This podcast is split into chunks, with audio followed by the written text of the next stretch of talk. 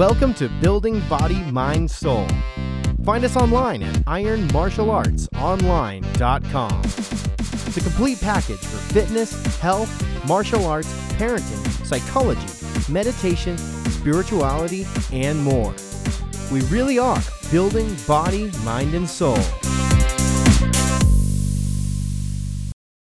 Hello, it's Ryan from Building Body, Mind, Soul here at ironmartialartsonline.com. And today we are going to discuss lucid dreaming, part one. This is going to be a two part little mini series between today and tomorrow's podcast for lucid dreaming. Um, basically, part one today, we're just going to talk about uh, what lucid dreaming is and how to do dream recall. Um, this is under our meditation umbrella, which for spirituality and meditation, I think lucid dreaming is vastly overlooked.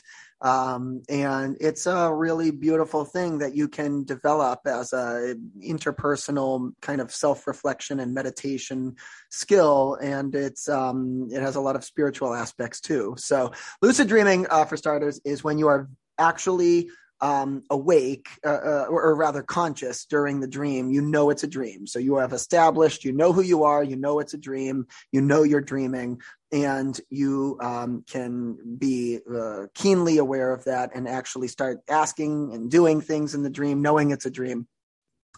But before you can even do that, and before we can even get into the importance of that, we should look at how to do dream recall. Dream recall, being able to recall nearly 100% of your dreams uh, this is something that is a skill built subconsciously immediately upon awakening, and we're going to uh, go through that too.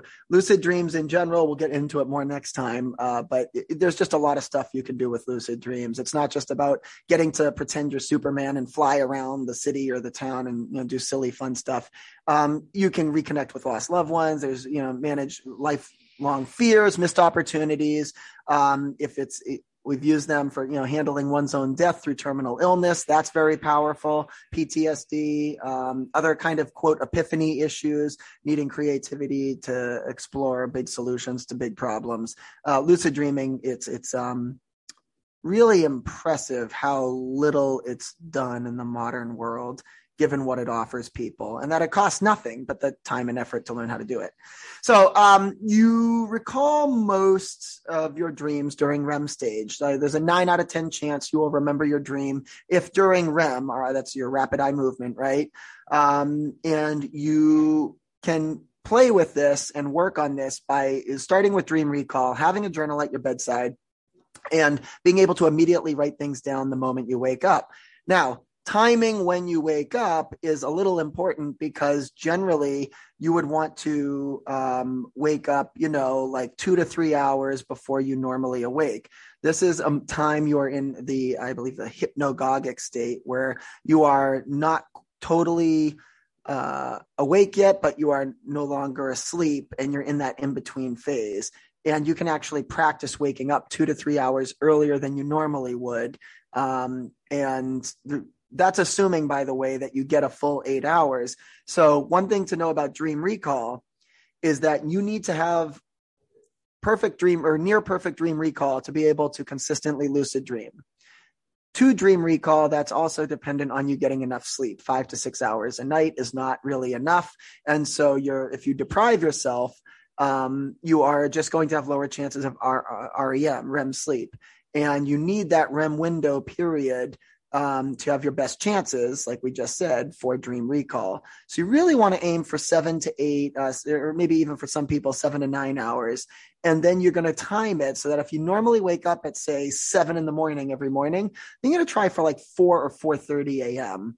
And you're going to go ahead and see if you can let yourself um, wake up, have your journal right next to you, write down whatever dream you remember, then you're going to go to sleep for another hour or so. So you get a second chance. So it's, you're kind of doing a two for one overnight where you're going to go to sleep. So maybe you wake up for, you know, just two minutes, you know, go to the bathroom or whatever. And then you go back to bed for an hour and then you wake up again around like say 5 30 or 6 a.m. before you'd normally wake up. This does, um, mess with your sleep pattern a little bit. So you probably don't want to have to go to work that day. I tell a lot of, uh, you know, the people I work with that trying it on a weekend, assuming you don't work on weekends or a day you don't work is a good strategy. Um, because then you don't mind if you're a little groggy that day. But during your normal week for all this to work, it is on the assumption that you are getting a good seven to eight hours a night, that you are not somebody who's chronically sleep deprived. If you are chronically depriving yourself of proper sleep, dream recall is not your your homework. Your go-to homework is fix your sleep, get your quality eight hours or whatever, and then you can go ahead and do the strategies we're talking or the techniques we're talking about.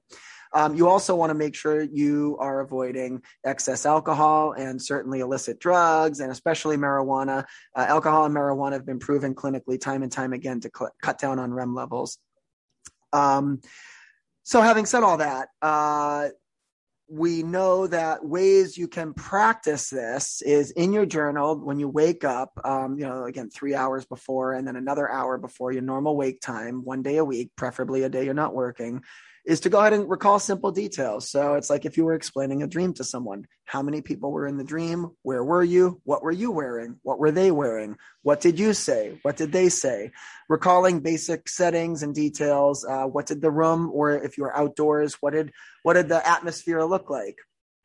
Um, you can and you should practice. But the moment you wake up, you really even if like you know say you have to you know go to the bathroom or something when you wake up before you even do that the moment you wake up on your quote dream day you would go ahead and in that dream journal you would put things down right away because the more things you do moments after you wake up if you check your cell phone you go to get a drink of water go to the bathroom the more rapidly you're going to be losing um, whatever memory you have of your dreams all right so once you get to, you know, being able to remember, say, nine out of 10 dreams or nine out of 10 days worth of dreaming after a couple weeks of this, now you've built some solid dream recall skills.